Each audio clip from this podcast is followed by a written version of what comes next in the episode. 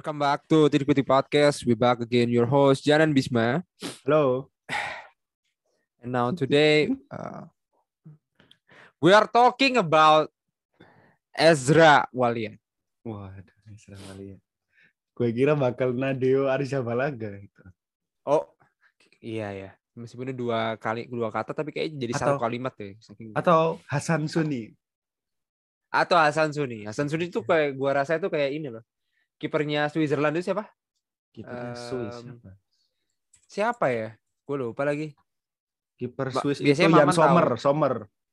Ya, Jan Sommer. Maksud gue tuh dia gigih tapi kalah. Ya. Itu menurut gue sih Swiss. Ya, gue lihat gitu. Tapi boleh kalau dari Faisal Bisma, Nadeo Arishabalaga. Ya, kalau ada orang bilang selalu mengatasnamakan Kepa ya. Tapi menurut gue jadi Kepa kayak merasa gua buruk itu karena juga Kepa, tapi baik pun ya juga karena Kepa, ngerti nggak? Tauin gua, maksudnya ya. Yeah. Lu lengkap gitu bahwa lu tuh nggak mandang gua itu buruk doang gitu, maksudnya ya buruk ya, iyalah Kepa kipernya. Wah ini bagus nih, ya iyalah Kepa gitu. Maksudnya itu bisa digunakan di terms tertentu gitu. Salah satunya ya, kalau set piece itu pasti nggak bisa lah, kalau set piece itu selalu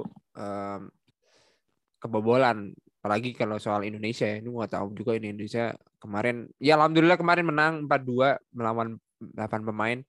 Gue pengen tahu headline news versi Bisma kemenangan Indonesia ini.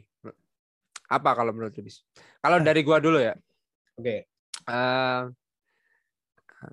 Indonesia pecundangi Singapura. Salah. Indonesia lolos ke salah.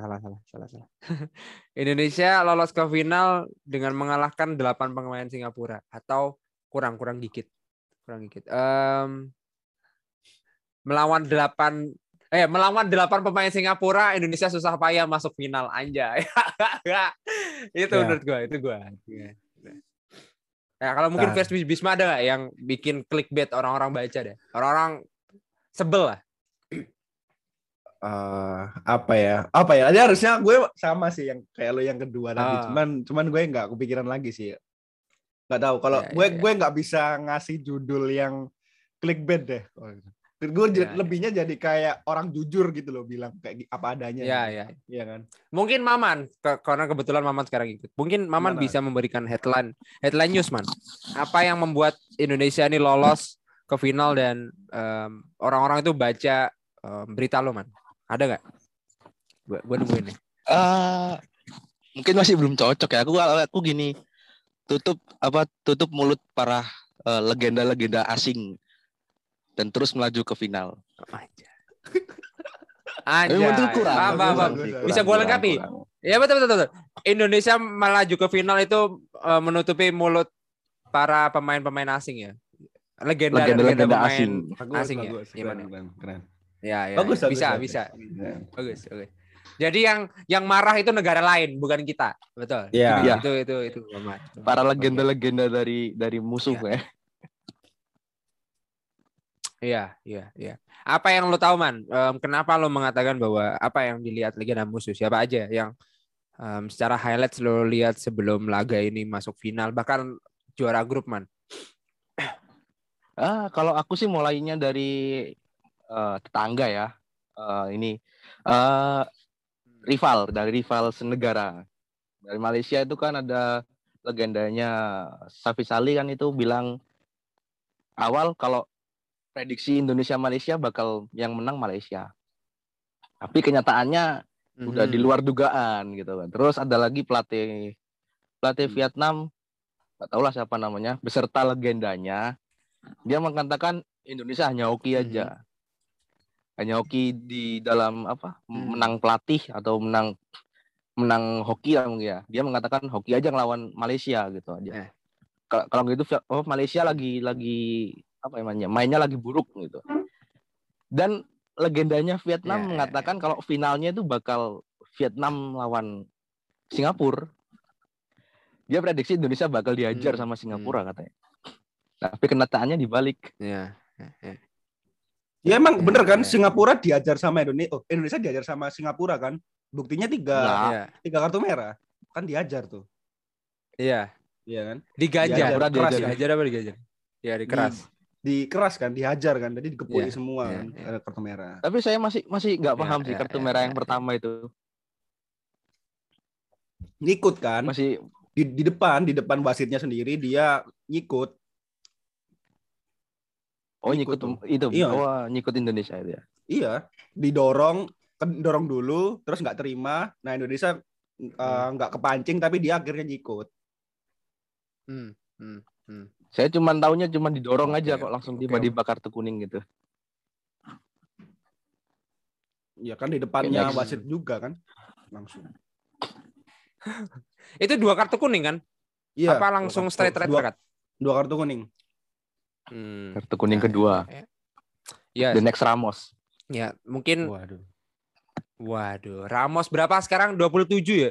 Gila sih itu. Mungkin apa yang gue nggak tahu sih, Bisma mungkin baca ya, maksudnya dia main berapa menit ya itu, 4 menit berselang kalau nggak salah. Dan ya kita juga akan ngomongin PSG sih, maksudnya ternyata benar gitu loh Bis, bahwa ini kita juga belum ini karena momen spontan jadi gue harus mencoba untuk membahasnya juga gitu. Tapi nggak masalah teman, apa yang mungkin terjadi di sana gitu, dan assuming juga mungkin Maman juga akan bisa bahas bahwa yang gue screenshot di grup mengenai bagaimana scrambled-nya PSG squad yang nggak bisa dilatih atau dikendalikan sama Pochettino. Gitu.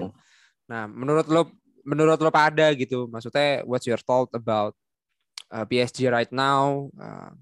Dan akhirnya pun satu sama dengan kartu merah Ramos gitu. What's your thought about PSG-nya, atau mungkin lo ngomongin soal apa nih, ngomongin soal Ramosnya juga, atau lo ngomongin soal Messi-nya, atau lo ngomongin soal Pochettino yang akan pergi ke MU itu, lo bisa kasih deh. Coba dari Bisma dulu deh. Apa yang terjadi gitu Bis? Maksudnya kalau lo melihat kan suasana seperti ini yang kita udah baca gitu, apakah itu juga benar gitu rumor tersebut? Tapi kita anggap itu terjadilah. What do you about PSG right now? Gimana ya, kalau menurut gue sih Ramos ini makin memperkeruh suasana di PSG gitu, dimana Ramos ini kan sosok yang harusnya membimbing ya kan, membimbing terus ibaratnya mengayomi para pemain mudanya PSG, tapi dia malah melakukan kebiasaannya lagi gitu, yang gue kira udah bakal nggak ada lagi, yaitu adalah mendapat kartu merah. Bener kata lu, total 27 dan dia kemarin bertahan hanya sampai 41 menit. Lalu kena kartu merah saat pura-pura cedera. Dia akhirnya kena kartu merah. Dan itu kayaknya bikin orang-orang di sana yang punya ego, pemain ego tinggi itu jadi bertanya-tanya, apakah Ramos ini tepat untuk menjadi pemain utama gitu setelah dia cedera. Bahkan dia cuma main 3 match loh sebelum ini. Habis cedera 3 match, lalu dia kartu merah dan absen lagi gitu. Jadi acuannya atau sinambungnya sama Pochettino nanti ya bakal rame lagi tuh di dalam locker room gitu, dimana dia sekarang pun juga udah kayaknya ada banyak yang bilang udah lost control kan. Dan kalau misalnya nanti emang dia dipecat karena lost control sama para pemain PSG, menurut gue nggak bakal ke MU sih, karena menurut gue manajemen MU sekarang sudah cukup pinter. Dia harusnya belajar dari Mourinho yang dia terlalu keras untuk para pemain MU yang punya ego tinggi, dan Ole yang terlalu lunak untuk pemainnya. Harusnya Pochettino juga bakal berakhir sama gitu. Jadi menurut gue sih straight to Ten Hag ya, kalau langsung bilang MU beli pelatih siapa gitu. Ayo, Maman. Ya cukup menarik kan. Kalau Maman gimana nih? Perdebatan antara Ramos dan Pochettino. Pokoknya efek Ramos lah. Menurut gue the whole squadnya sih, nggak cuma Ramos doang. Kalau aku sih gini, untuk masalah itu mungkin, apalagi Ramos mungkin baru main berapa sih, 3 kali ya itu ya. 3 kali main kan itu. Mungkin belum tahu dia, belum belum menyesuaikan diri mungkin ya. Dia terlalu terbawa suasana di Madrid. Jadi dia belum tahu di PSG itu gimana. Apalagi kan Ramos baru pindah untuk ke tiga klub kan, baru tiga klub kan dia. Iya, Sevilla, Real Madrid, ya, Sevilla, Real Madrid, terus PSG ya. PSG ya. Ya. Ya, mungkin dia juga baru ini juga kan, sama kayak Messi, baru berapa, baru ngegulin. Mungkin sistemnya Ramos sama mungkin ya. Cuman ya tadi kenapa eranya baru kamu baru 3 kali main udah dapat kartu merah gitu. Sedangkan kamu di Madrid itu dijulukin paling banyak kartu merah kan sih, kedua kalau enggak ketiga itu. Aku lupa itu. Kedua ketiga ya. Yang pertama siapa ya? Kan ada PP itu kan yang sama paling banyak kartu merah bukan sih? PP ya? Oh ada. Bukan, gue paham. Dia tuh kayak peringkat kedua. Kalau nggak salah tuh pemainnya Brazil, 63 kalau nggak salah. Gue lupa lagi. Pemain di Liga Brazil, I think. Gue lupa. Iya, paham. Lanjut. Itu, dia masih menyesuaikan diri mungkin ya. Ya aku nggak tahu lagi untuk next ke depannya bakal nambah lagi apa enggak itu. Kartu merahnya juga lihat aja. Untuk Pochettino ya mungkin dia masih apa ya, dia baru megang Tottenham Hotspur gitu kan, pemainnya juga random kan, ada yang bintang ada yang enggak. Sedangkan ya, kamu dipegangkan boleh. PSG itu udah full bintang katakan ya, udah full bintang, cuman katakan kamu itu di apa, Pochettino itu cuman gimana caranya ngontrol egonya pemain-pemain. Ternyata hampir bisa kan dia. Cuman ada beberapa aja yang masih belum bisa dikontrol gitu egonya. Menurut gue itu sih, Pochettino cuman gimana caranya kamu bisa ngontrol egonya PSG, egonya pemain-pemain PSG gitu doang sih aslinya. Fungsinya Pochettino. Awal. Oke. Ya, oke, cukup menarik karena kalau ngomongin soal gua enggak paham ya kartu merah, tapi kemarin kan Jules Kounde itu juga kartu merah gitu. Ketika lawan Barcelona ya, satu sama kalau nggak salah. Sevilla Barcelona. Tapi kenapa gue menyukai Jules Kounde ketika dapat, bukan karena kartu merahnya kata gue, kayak bahwa memang salah satu sosok yang dibutuhkan Chelsea saat ini kan kehilangan Rudiger sepertinya. Itu kemungkinan besar lebih dari 50% kehilangan Rudiger lah. Dan kita juga butuh sosok yang seperti Diego Costa, orang-orang yang barbar lah, orang-orang yang emang dia itu garang lah di dalam lapangan gitu. Tapi ketika lihat Jules Kounde kartu merah pun itu kita memberikan semangat, dan kayaknya kita butuh dia juga gitu. Jadi sometimes red card is just not about arrogancy, tapi this arrogancy is something we need from him gitu untuk klub. Yes. Menurut gua ya. Setuju. Ya, tapi kalau Ramos kata gua sejauh ini gue lihat kartu merah Ramos itu terjadi, gue nggak paham sih sebenarnya ya. Apapun itu kartu merah adalah merugikan tim lah. At least kan pasti jumlah pemain juga berkurang gitu. Mau di early game, mau di mid game atau late game menurut gue berkurang.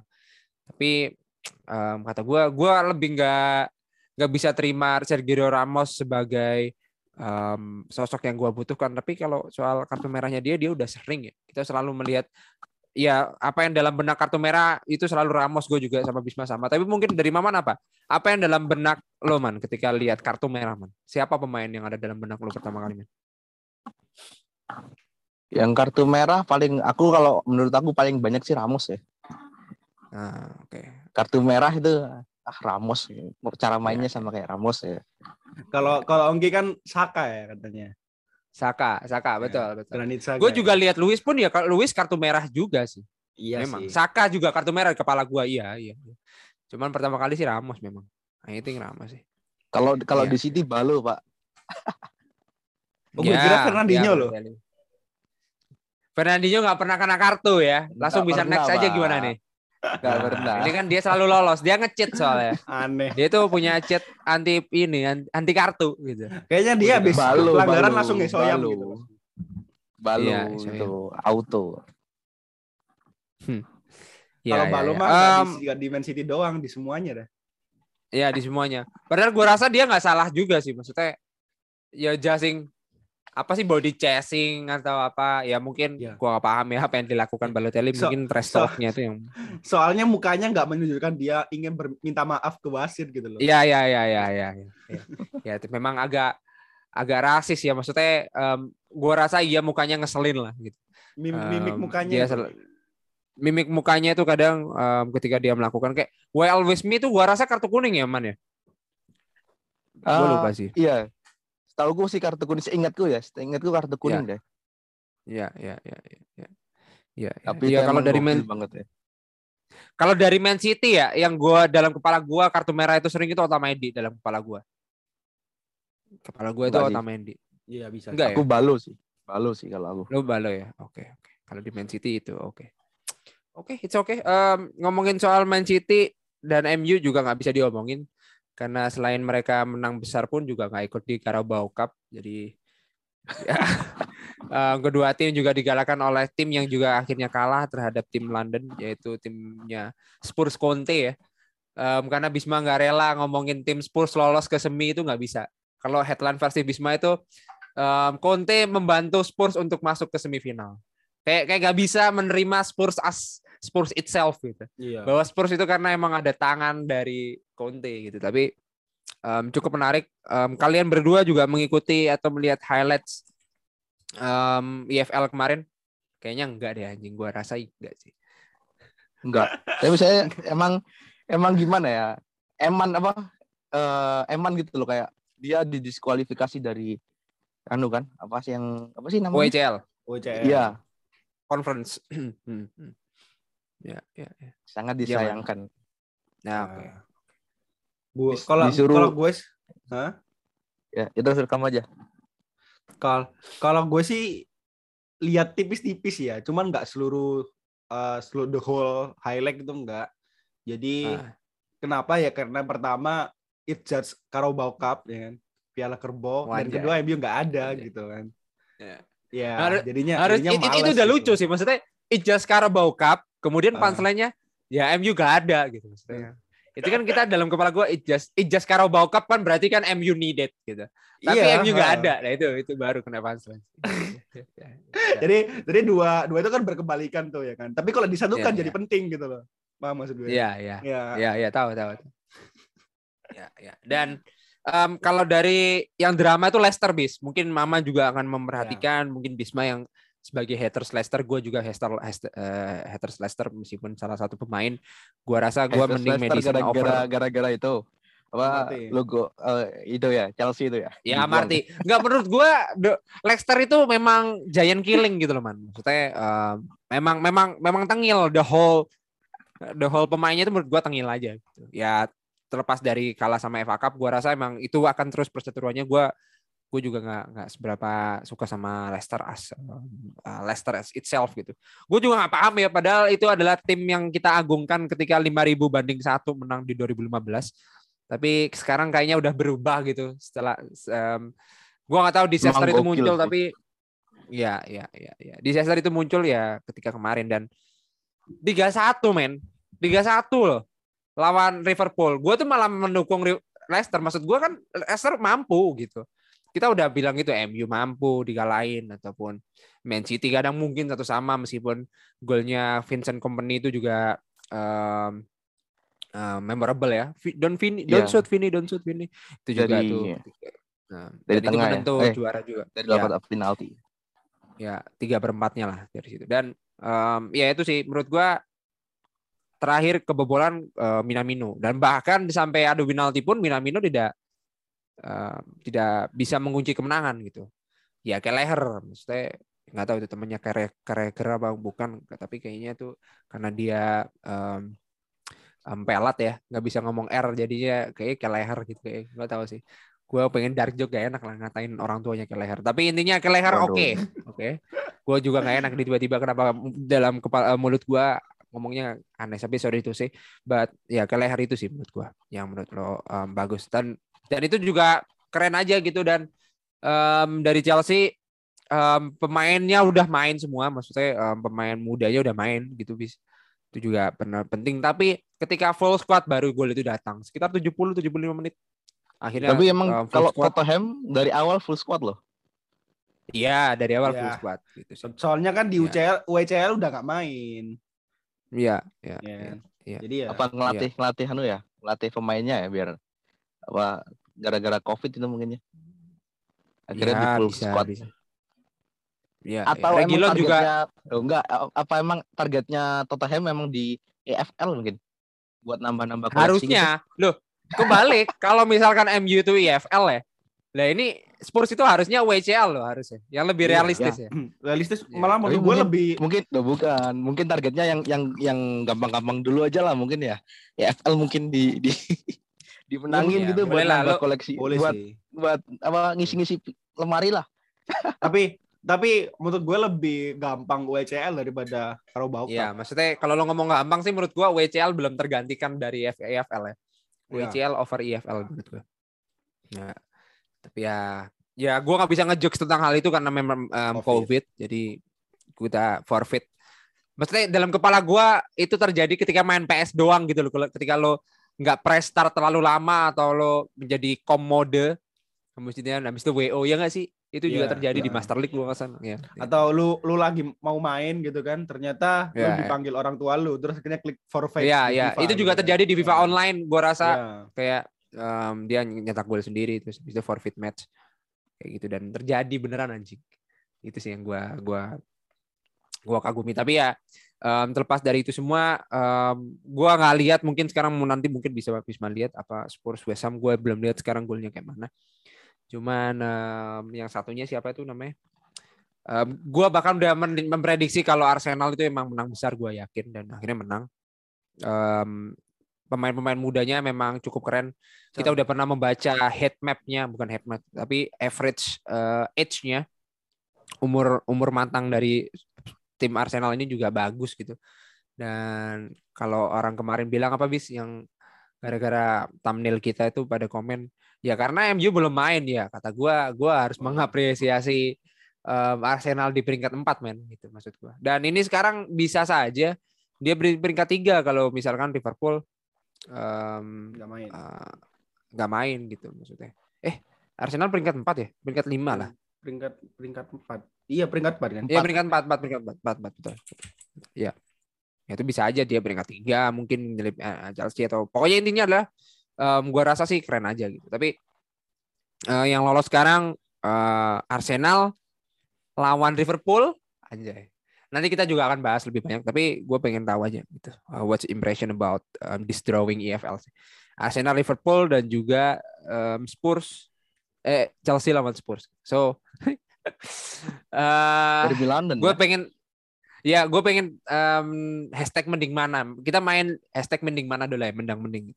Sebenarnya it's a good draw, it's a good drawing, atau lo mending enggak lah. Mending sih Arsenal Chelsea gitu atau apa sih? Dari Bisma dulu coba. Sebelum kita membahas lebih lanjut. Kalau menurut gue sih ini good draw. Yang penting aslinya enggak masalah Arsenal Chelsea atau Liverpool Spurs gitu. Yang penting Liverpool atau Chelsea enggak ketemu dulu. Ya. Yeah. Oh, wow. Ya, aku deg-degan aja. Soalnya menurut gue it's terlalu dini untuk final gitu loh. Final yang terlalu dini karena harusnya finalnya Chelsea Liverpool sih. Cuman gue nggak tahu lagi ya kalau nih dua tim yang underdog ini bakal menang gitu. Dan itu Spurs lawan Arsenal gitu itu bakal pecah sih. Intinya gue nggak mau salah satu dari Tottenham atau Arsenal tuh bakal melaju gitu loh. Ya. Jadi yang berhak aja lah gitu. Jadi ibaratnya ini ada yang dua tim nih fokus untuk mendapatkan EFL. Dan ada dua tim ini yang EFL ini jadi ladang anak muda gitu. Jadi menurut gue sih seimbang lah. Ya. Kalau Maman melihat drawing ini apakah pantas atau kayaknya lebih seru Spurs Liverpool ya atau Spurs Arsenal? Saya lebih seru ini apa final UCL 2019.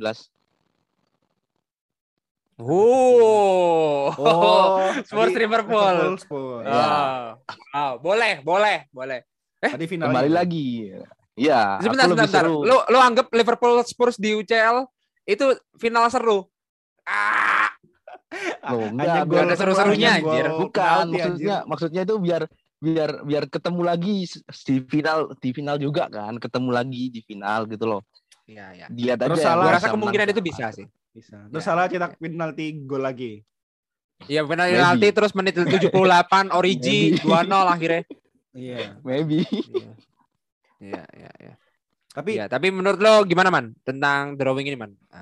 Tetap lo menganggap bahwa kelayakan masih Spurs dan Liverpool, atau lo melihat potensi lain gitu, Arsenal, Chelsea, Liverpool, Spurs menurut lo? Random juga sih. Arsenal kadang mainnya juga ya, untuk sekarang sih naik daun ya, lagian ya, lagi on fire mungkin ya Arsenal. Yeah. Cuman nggak tahu lagi, Liverpool juga dilihat dulu aja pemainnya. Ntar waktu apa lawan Arsenal itu pemainnya udah pada fit lagi nggak itu Liverpool. Yeah. Kalau yang menarik emang ini sih Chelsea Tottenham sih. Yang menariknya itu Conte. Yeah. Lawan adu mekanik ya kata orang-orang ya. 3-4-3. Ya, anjir ya. Mekanik. Ya benar juga. Ya, kan Conte kan juga pernah ngelatih kan. Ya, ya. Ngelatih Chelsea. Ya itu aja, dilihat aja apakah Conte bisa menghentikan laju mantan anak asuhnya. Atau sebaliknya. Gua rasa mantan anak asuhnya cuman Marcos sama Azpilicueta ya. Gue sih nggak paham, gue nggak seberapa ingat, cuman iya sih. Kepa itu kan zaman Sari kan, bukan zaman Conte men. Gue mohon koreksi gue, iya Sari. Ya. Lalu Rudiger gimana? Rudiger enggak Rudiger zaman Sari men. Rudiger zaman Sari, please jangan bilang zaman Conte. Final FA Cup yang juara, oh iya sih zaman Conte sih. Iya. Eden Hazard ya. Olivier Giroud ya. Pokoknya yang penalti Chelsea MU. Itu kan ada Rudiger kalau enggak salah. Final FA Cup. Ya oke. Okay. Ya, boleh deh. Iya sih. Oke. Okay. Lihat ya ada yang bilang kayak gitu, tapi kalau kata gue sih emang Chelsea Spurs sih mending. Tapi kepala gue sih masih Chelsea Arsenal ya, Bis. Gue juga enggak paham ya. Iya, harusnya sih ya. Paling realistis itu Chelsea Arsenal menurut gue. Atau nih. Sorry to say Tottenham Arsenal. Ya nggak apa-apa.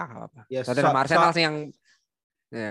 Ya soalnya kalau kondisinya kayak gini-gini mulu si Chelsea nggak ada pembenahan sih susah ya lawan Tottenham ya. Menurut gue ya. Kayak apa ya? Kayak antitesisnya lah. Tottenham di mana back-nya bagus, strategi pertandingan bagus, sementara Chelsea penyerangannya yang kurang. Jadi ya nggak ketemu gitu loh. Ya. Nggak ada alur ada benang merahnya buat Chelsea bisa menang. Sementara Tottenham counter attack-nya bagus banget. Iya. Dan akhirnya Harry Kane sekarang kayaknya pemain Inggris harus dimarahin dulu habis gitu kayak nyetak gol. Oh ya udah. Iya, bisa sih. Tapi Harry Kane kemarin juga enggak main bagus-bagus banget sih kata gue. Nyetak gol juga kan kemarin. Nah, yang gol kedua siapa lagi kalau bukan Lucas Moura? Seperti halnya Man City punya Sterling ya. Nah, kalau Spurs itu kayak penentu itu Lucas Moura, nggak ada yang lain. Kalau bukan Son ya, apa Berkwin ya? Udah mulai. Moura, yang kedua Moura. Berkwin yang pertama. Oh, Berkwin yang pertama, sorry. Ya. Itu gua rasa dua itu yang dimiliki sama Man City sih. Man City itu punya Sterling, kalau nggak salah satunya itu biasanya Walker. Kayak gitu-gitu sih biasanya yang gua. Tapi biasanya kan ini kan siapa Son kan yang Tottenham itu. Tapi sekarang udah Son banget memang. Kalau Son banget apa yang di Son banget itu menurut gua KDB banget lah di Man City. Tapi sekarang ya enggak. Tapi karena ini tidak limited ya. Ini unlimited. Ya tidak unlimited, tapi kita akan masuk ke segmen 2 ya, Bis. Oke. Untuk melanjutkan pembicaraan EFL Cup dan preview match nanti. Oke. Kita lanjut ke segmen selanjutnya, guys. Alright, kita masuk ke segmen kedua ngomongin soal potensial EFL. Gue juga udah bisa menyimpulkan bahwa menurut Bisma itu seperti ini, menurut Maman juga seperti ini. Cuman kalian sebenarnya merasa memang Conte mendapatkan sesuatu gak sih? Menurut lo pada? Tottenham yang mendapatkan sesuatu itu ya piala gitu. Di tahun pertamanya men. Sisa Tottenham itu sisa apa aja sih? Carabao, Premier League, sama FA. Masih nggak? Emang iya. Gua nggak tahu FA sih. FA masih nggak ya? Gua kayaknya masih deh. Sentatar, Tottenham masih lawan Morecambe. Ya, aduh gampang juga. Harusnya EFL bisa. Harusnya EFL bisa menurut gue. Karena ya itu kalau kecuali karena kondisinya gini. kondisinya di sini ada hoki di sini ya kan. Ada COVID nih, orang ketiga nih. Entah Tottenham yang kena COVID atau tim-tim gede lainnya kena COVID. Gitu. Jadi ya. Jadi Tottenham ada kebantu nih di balik walaupun ada Conte di sana gitu ya. Jadi udah ada Conte, ada faktor ketiga. Nah, itu yang bikin Liverpool sama Chelsea nggak optimal. Jadi ada chance di sana. Maman. Kalau aku ya, lihat setiap kali Conte megang klub baru, dia selalu megang piala. Ya. Tapi ya, kalau itu. Entah itu Tottenham ya, nggak tahu ya. Kalau misal nggak dapat piala ya berarti kayak pecah gitu loh, apa sih namanya? Kayak penghargaannya pecah gitu loh. Oh, ini ya, apa? Apa sih namanya sih? Paham. Ya, itu. Ya. Kan nggak tahu lagi. Ini megang klub papan tengah ya katakannya. Ya. Tottenham papan tengah. Kan waktu dari Juve dia ngangkat, terus pindah ke Chelsea ngangkat, pindah ke Inter untuk pertama kalinya dia mecahkan win-streak-nya Juve. Dan sekarang Tottenham. Nah, itu. Ya. Entah itu dapat kan pasti dapat piala gitu. Pun Mourinho pun lagi ya. Di Tottenham gagal kan. Dia harusnya tahun kedua selalu dapat piala kan. Tapi di Tottenham dan he has nothing ya. Anjing sih. Iya. Berarti yang salah dari Tottenhamnya berarti, bukan dari pelatihnya mungkin. Ya, bisa, tetap ada bisanya. Tapi kan kita nggak tahu. Conte, gue sih agak aneh ya menyalahkan Conte karena Spurs nggak dapat apa-apa ya. Kayak nggak cocok aja untuk itu disematkan ke Conte kata gue. Tetap Spurs yang salah ya. Iya, tetap Spurs yang salah. Tapi gue nggak tahu sih. Cuman gue masih ada bayangan kayak Spurs dapat, tapi nggak masalah sih kalau nggak dapat ya. Berarti masih melanjutkan. Trofi without Spurs ketika FA Cup 2007 kalau nggak salah. Tapi terlepas dari itu kita coba abaikan karena EFL sudah cukup. Kemudian soal COVID. Bentar. Satu lagi sih. Oh, kan gue mau tanya yang ke lu nih Chelsea nih. Kemarin kan adik lu sempat singgung kalau Chelsea sebelum menit 70 kan itu pakai pemain muda ya kan. Iya. Bisa dijelasin sebentar nggak sih? Gue tertarik sama Son Subel sama Haji Vale nih. Nah itu siapakah mereka? Harvey J Vale. Siapakah mereka? Kenapa kok bisa sampai dimasukkan jadi starting? Pasti kan ada alasannya nih. Apakah di U23 atau U19-nya mereka emang bersinar? Gitu? Ya. Yang jelas Premier League musim lalu, kalau lo tahu PL2. Premier League Youth, Chelsea yang juara region East kalau nggak salah, gue lupa. Karena Premier League tuh itu dibagi sektor, ada yang East West kayak gitu-gitulah. Chelsea juara dan Harvey Vale, kemudian Mark Gehi, Conor Gallagher, mereka satu angkatan. Dan JSB ini salah satu pemain yang John Subel itu kebetulan Inggris berdarah Thailand ya dia itu, makanya ada nama Son Subnya. Jadi dia cukup moncer. Terlepas dari itu juga Chelsea need him harusnya untuk soal striker kata gue, tapi tidak selamanya dia dibutuhkan. Cuman Harvey Vale dan gue rasa kalau lo lihat Lamptey itu lihat Harvey Vale aja gitu loh bis, menurut gue. Lo lihat Lamptey, lihat Harvey Vale, semangatnya anak mudanya Chelsea itu. Dari postur pendeknya tuh ya udah kayak gitulah, kayak Lamptey gitulah.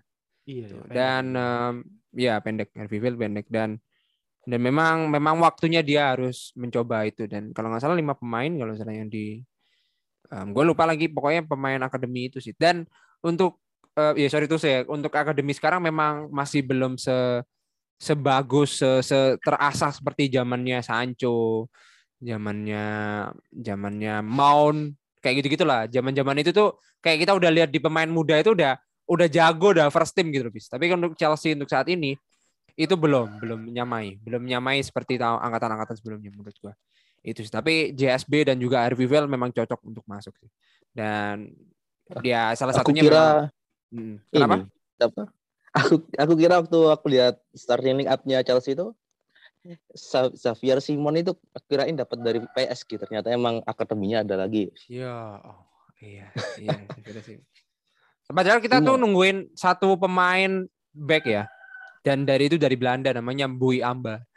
Tuh juga bagus Mbui tapi Amba. Kemarin kan di ya, kemarin MBUYAMBA itu juga harusnya keren. Cuman gak dimainin. Itu sih harusnya. Tapi ya I don't know. Terus jangan ngomongin soal akademi lah. Karena gue habis dengerin podcastnya Charlie Musonda. Kalau lo masih ingat ya. Atau lo baca The Athletic soal Lewis Baker nggak guys?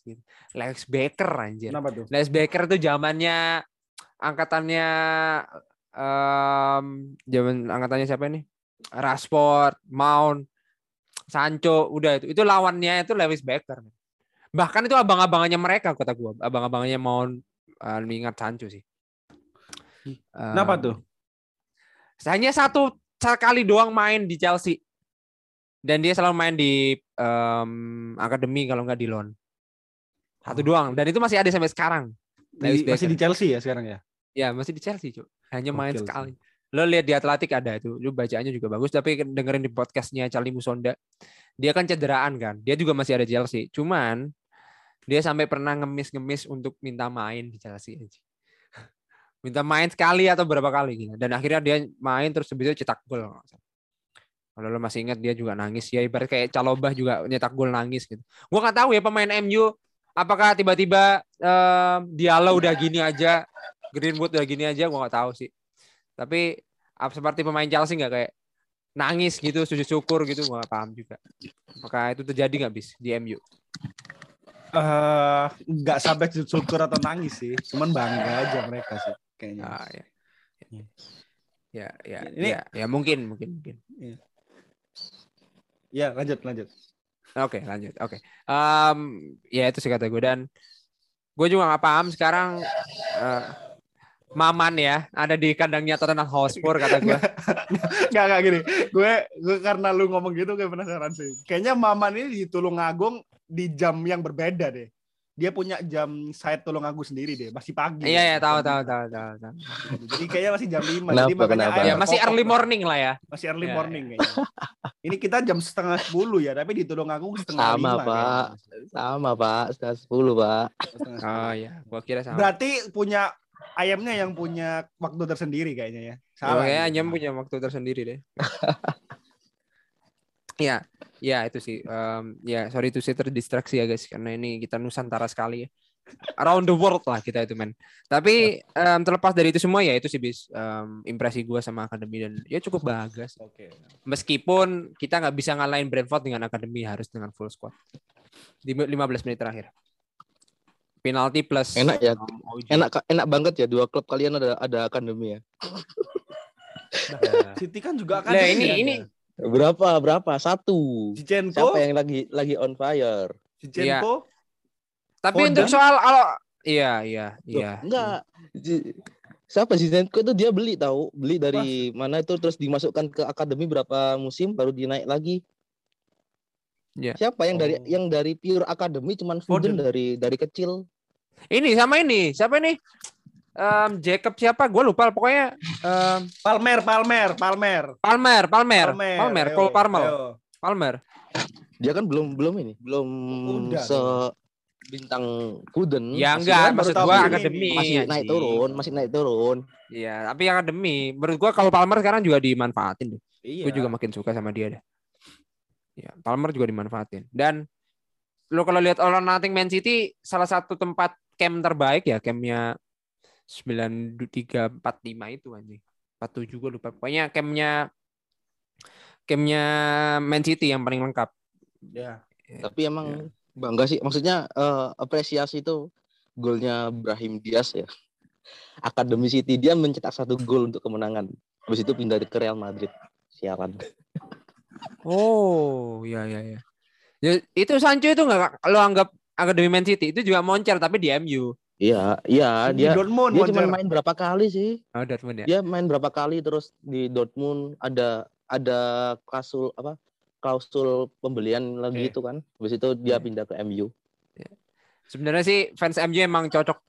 Cuma sih gua juga mungkin harusnya nih gua kasih banter buat fans MU, maksudnya gua kasih materi yang dimana dia nyetak gol ketika dia mau dan lawan Chelsea doang anjing. Udah kayak Lingard, udah kayak Rashford, udah kayak Cicarito itu tipikal MU versus Chelsea banget anjing gitu. Dan kemarin Sancho gak ngapa-ngapain, di bench di Euro, kemudian main pun akhirnya nyetak gol lawan Chelsea. Anjing gak? Anjing. Itu kata gue. Itu Man United tipikal banget anjir. Itu yang terjadi dan bangsat lah, yang nyetak gol Sancho lagi. Sedih banget gue. Ya itu cuman ya itu yang menurut gue tahu. Tapi ngomongin soal akademi ya, ini tadi sudah disinggung bahwa COVID ini cukup melanda dan meskipun nggak ada, meskipun akademi apa enggak, Man City masih melenggang, nggak ada postpone sama sekali. Postpone lawan Everton, I think gue lupa ya. Man City Everton gue nggak salah pernah postpone ya man? Bukan Man City, bukan Man City. Enggak, City nggak pernah. Burnley Everton. Burnley Everton ya? Ya. City belum pernah kena postpone. Ya belum pernah ya. Dan ya Everton belum lawan Norwich aja. Belum lawan Norwich kali ya. Sudah kan? Udah. Ya tapi kan sebelum apa? Kalau lawan Norwich ada kutukan itu kan? MU belum. Ya, Spurs dulu kena, terus MU kena, habis itu Aston Villa kena. Nah, nih Arsenal nih habis ini nih. Oke. Chelsea itu kena tapi enggak dianggap postpone. Itu yang gue kesel sebenarnya. Gue tuh cukup kesel gitu bahwa ya apa yang pengen gue pengen dengar langsung tentang pendapatnya Bisma bahwa oke lah lo anggap bahwa Chelsea mesti men 2 goalkeeper dan beberapa pemain di cadangan 3 bahkan itu boleh ikut apa bermain. Kata gue ya enggak men gitu. Ya oke lah lo anggap 14 pemain dan di lapangan atau ya di bench juga gitu. Tapi ya, siapa yang ingin memainkan itu untuk mengejar perebutan piala? Kata gue ya. Yeah. Gue nggak cocok aja gitu kalau melihat Chelsea nggak cocok seperti itu. Dan yang lain juga nggak jelas peraturan seperti apa. Camp ditutup tiba-tiba, kemudian nggak ada pemain. Terus Everton sekarang malah yang dapat gitu. Tapi what do you think about this drama ini, Bis? Iya, seperti yang gue pernah share ke lo ya, dimana di Athletics bilang emang harus ada bukti gitu. Jadi pihak FA-nya sendiri itu harus melihat sendiri dengan mata kepala mereka sendiri bahwa emang ini dibutuhkan untuk dipospon. Jadi emang nggak ada indikator yang jelas di mana suatu pertandingan itu dipospon. Walaupun saat itu sempat ada meeting kan antara seluruh pihak klub-klub, perwakilan klub sama FA Cup, di mana mereka akhirnya setuju untuk melanjutkan. Tapi ada poinnya. Poinnya adalah di mana ada 13 pemain yang bisa main dan 1 kiper. Jadi 13 pemain itu adalah outfield player, satunya kiper.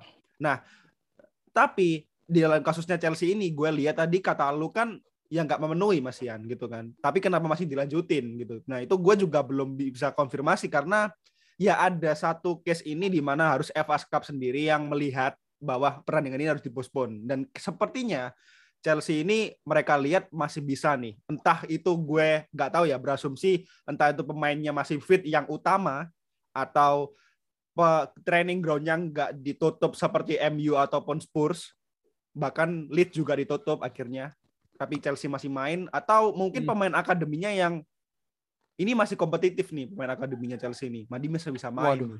Nah, mungkin seperti itu ya. Gue nggak tahu nih. Kita masih bisa berasumsi doang karena nggak ada pihak atau artikel resmi dari FA Cup gitu. Sama kayak MU yang nggak ada artikel resmi siapa aja nih yang keluar pemainnya yang cedera atau yang COVID nih gitu kan. Jadi ya kita penonton layar kacanya bisa melihat berita gitu dari mereka, nggak bisa tahu kejadian aslinya kayak gimana sih Pak. Ya. Jadi ya banyak doa. I have no words udah. I have no words lah. Ya sama. Ya mungkin Maman melihat hal ini kan ya balik lagi ya Maman nggak bisa ikut diskusi ini karena Man City juga nggak pernah. Jadi apa itu COVID gitu kan? Anjing sih. Ini. Tapi pernah Man City. Enggak. City pernah kena, De Bruyne itu pernah kena KDB, cuman emang 1 orang mungkin ya, akhirnya nggak dipospon. Ya. Dan gue juga nanya ke teman gue yang di Inggris juga bahwa emang bukan soal region gitu, bahwa apa yang diomongin Onggi itu salah di grup ya, maksudnya hebat Jabodetabek atau emang satu kota misalkan Iya, PPKM nggak ada gitu. Ya emang camp pelatihannya doang yang ditutup gitu. Bukan the whole kompleks sekitarnya itu kena juga enggak, men. Gitu. Itu gua nggak tahu ya, mesti emang kayak gitu ya. Penyebaran COVID kayak ada dalam satu tempat gitu, gua nggak paham sih. Cuman ya kan bisa latihan di lapangannya kan harusnya. Ya tahu, mesti di ininya kan, atau di dalam stadiumnya kan. Ya, cuman bukan itu. Poinnya adalah memang kalau COVID ya emang di sentralisasi, malah jangan nyebar ke tempat lain lah, gitu maksudnya. Dan Arsenal sendiri juga nggak ada yang COVID kata gue, maksudnya nggak sepasif sama Chelsea. Mungkin Chelsea terlalu jujur kali ya mengikuti peraturan geli, anjay. Gue tiba-tiba hot take sih ini, kayak maksudnya Kante with one leg man gitu, maksudnya lagi sakit itu kemarin, tapi ya udahlah.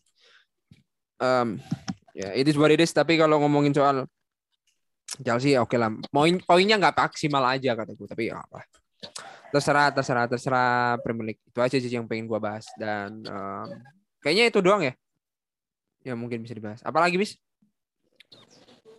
apa, bahas tentang COVID atau gimana? Ya.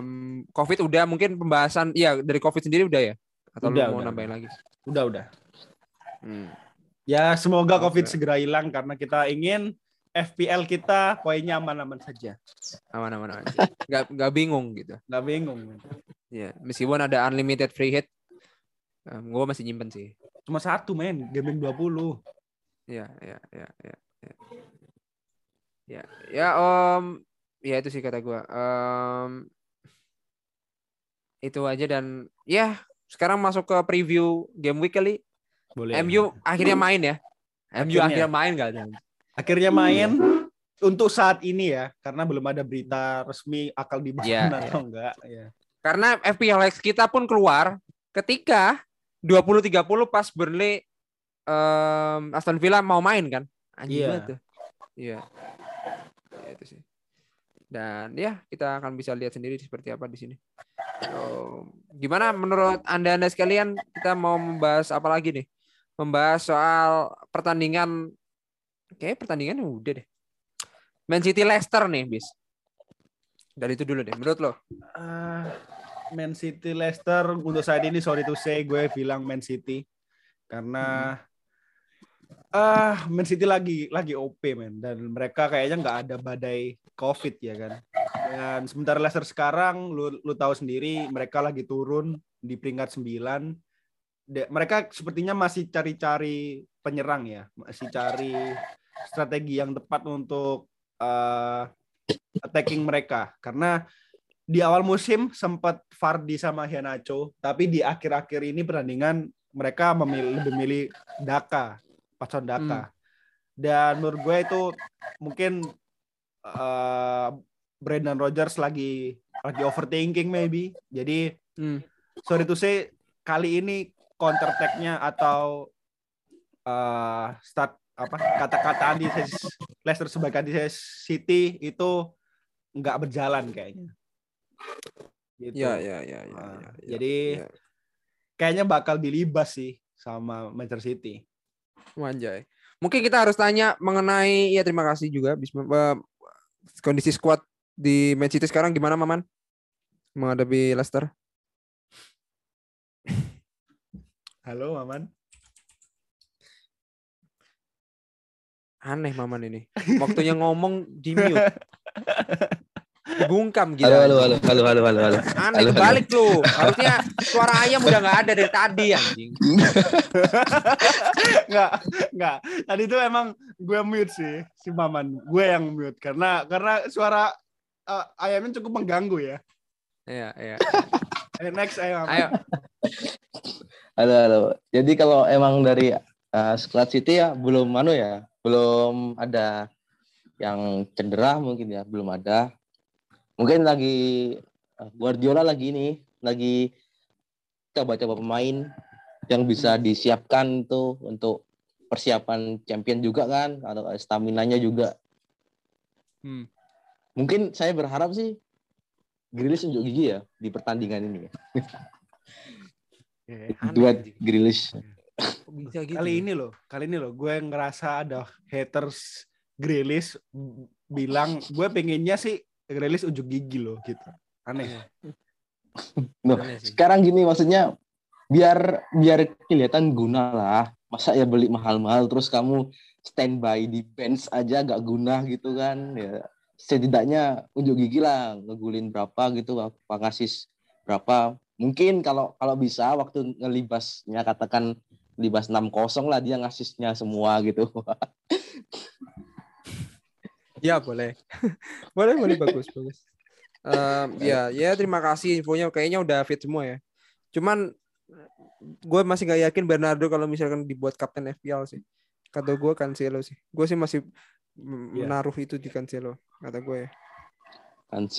Cancelo jadi auto starter lah sekarang. Ya.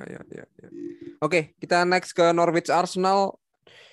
Cukup sepakat Arsenal lah ya. Sepakat. Karena tim Krul kena Covid, jadi kipernya bukan tim Krul.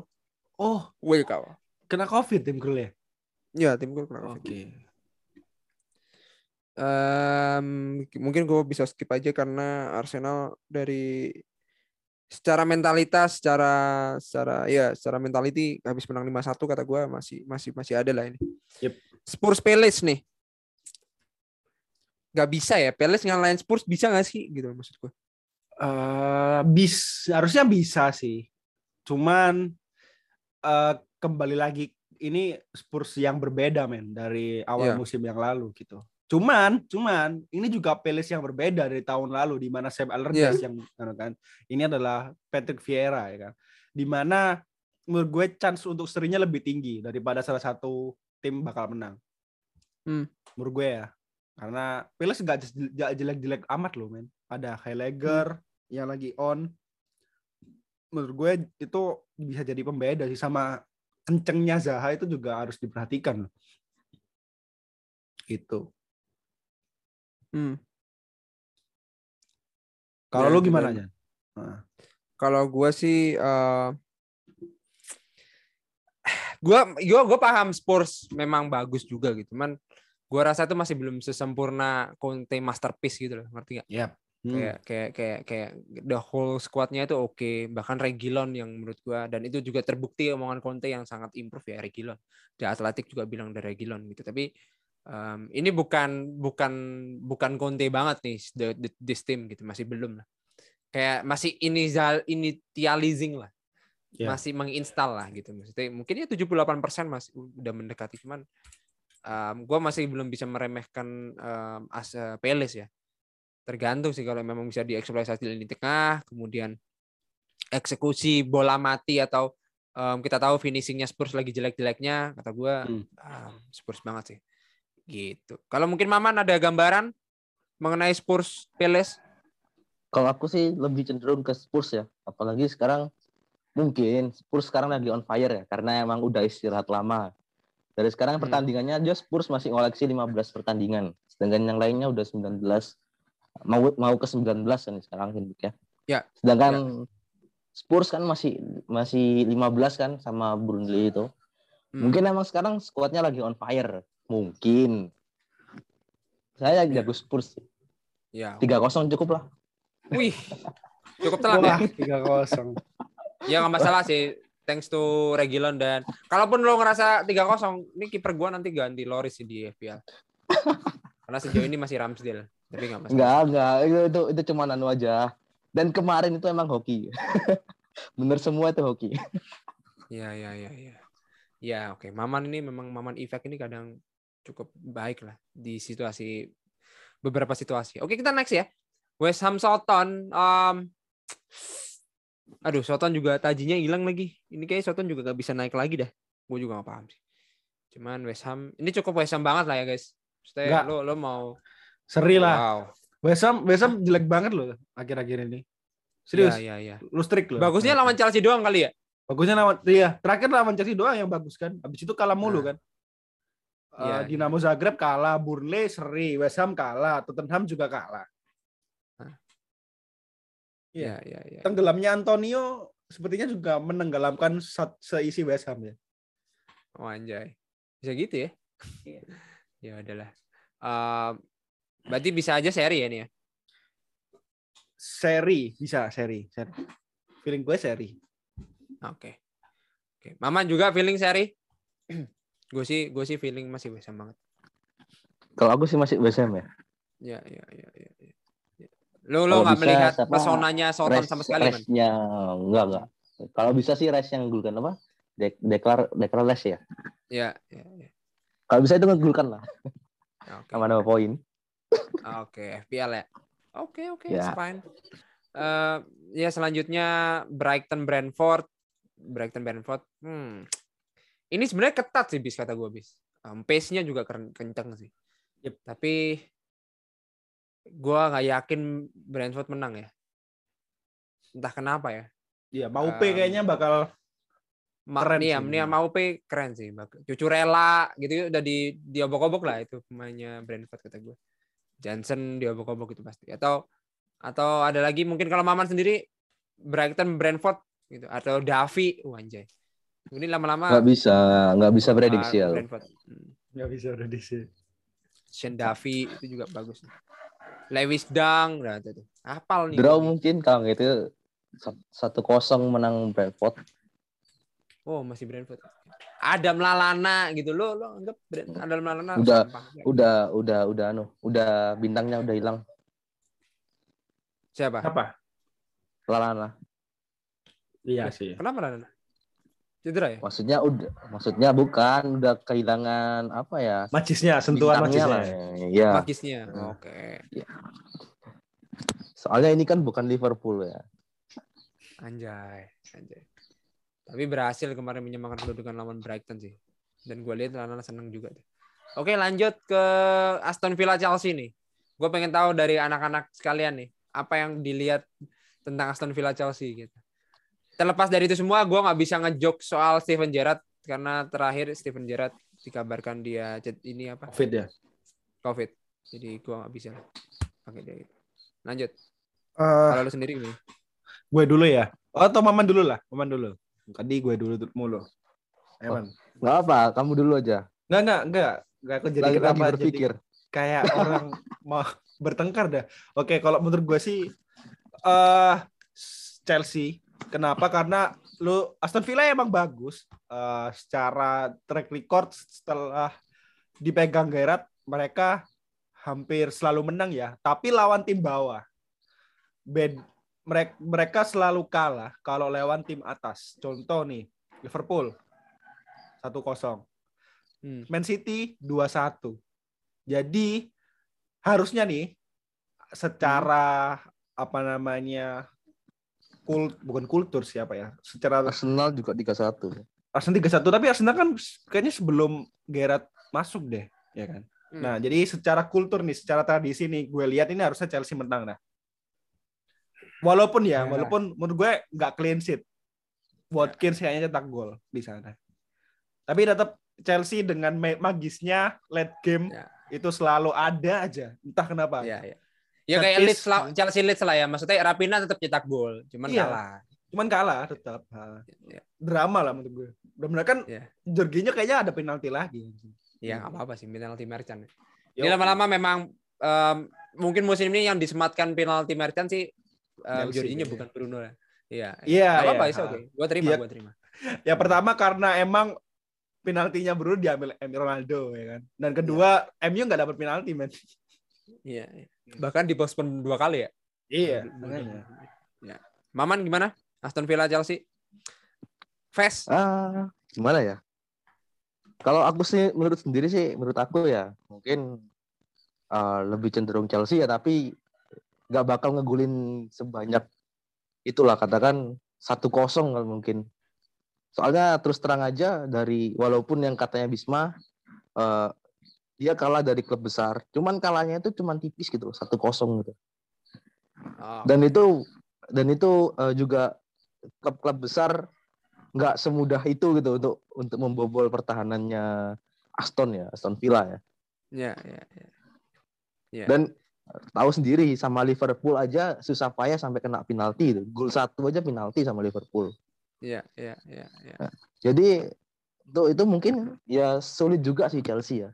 Atau bahkan juga bisa draw juga. Ya lihat aja nanti gimana. Gue deg-degan anjing. Yeah, yeah. Gimana Steven Gerrard ngeraciknya untuk pertandingan next sama Chelsea? Ya, ya, ya. Ya boleh dah, meskipun dia nggak ada di pinggir lapangan, cuman ya nah, kan sekarang ya sama City aja tahu sendiri ya, golnya cuman di babak pertama aja, dan gol Aston Villa di babak kedua udah. Babak kedua City juga mainnya ya kayak gitulah di babak kedua, dia nggak bisa nambah gol. Ya, jilat aja. Ya, oke. Kalau dari gua sendiri melihat skuadnya Chelsea mulai berbenah, meskipun dia pengen ngeboikot ya Tuchel ya. Kalau ini nggak diberhentiin, nggak usah mogok main itu juga aneh. Kalau mogok main malah kita nanti pengurangan poin, sulit kayak. Jadi nggak usah. Salah mulu, tapi nggak usah. Tapi gua nggak tahu ini karena demi kesehatan. Cuman gua rasa masih Chelsea all the way. Gua cukup positif Chelsea menang, dan meskipun Aston Villa di kepala gue cukup merepotkan, tapi gue rasa bisa sih. Itu aja. Meskipun namun Everton aja harusnya gampang, tapi bodoh. Tapi kita next aja. Yang terakhir, karena yang gue tunggu itu sebenarnya Aston Villa bukan lawan Chelsea. Aston Villa lawan MU di FA Cup ya.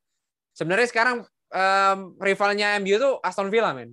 Mungkin karena Martinez joget, bla bla bla gitu. Menurut gue ya. Menurut gue bisa. Gitu sih. Ya. Kita akan nunggu itu. Cuman yang terakhir Newcastle MU. Apakah Saint-Maximin, gue rasa sih sebagai raja meme ya di Newcastle United, Saint-Maximin udah ada semangat tersendiri bahwa gue pengen ngeluarin meme ketika full time, ketika udah menang lawan MU kata gue. Tapi gue pengen tanya sama Bisma sendiri mengenai squad, mengenai Carrington seperti apa sekarang, dan mungkin apa yang terjadi nanti. Kalau gue masih belum tahu ya siapa aja yang fit, siapa aja yang belum fit. Tapi harusnya 90% pemain yang kemarin main mulu itu ada dah. Jadi mulai dari siapa namanya? Teles, De Gea, terus Shaw, Dalot, Ronaldo, Bruno dan sebagainya harusnya masih ada. Dan harusnya gue sorry to send to Maximin, kayaknya lu nggak bakal cetak gol hari ini karena De Gea bakal clean sheet dan bakal banyak gol feeling gue di MU lawan Newcastle ini. Kenapa? Karena selalu ya di pertandingan pertama itu MU langsung ngegas, apalagi mereka habis istirahat 2 pertandingan ya kan.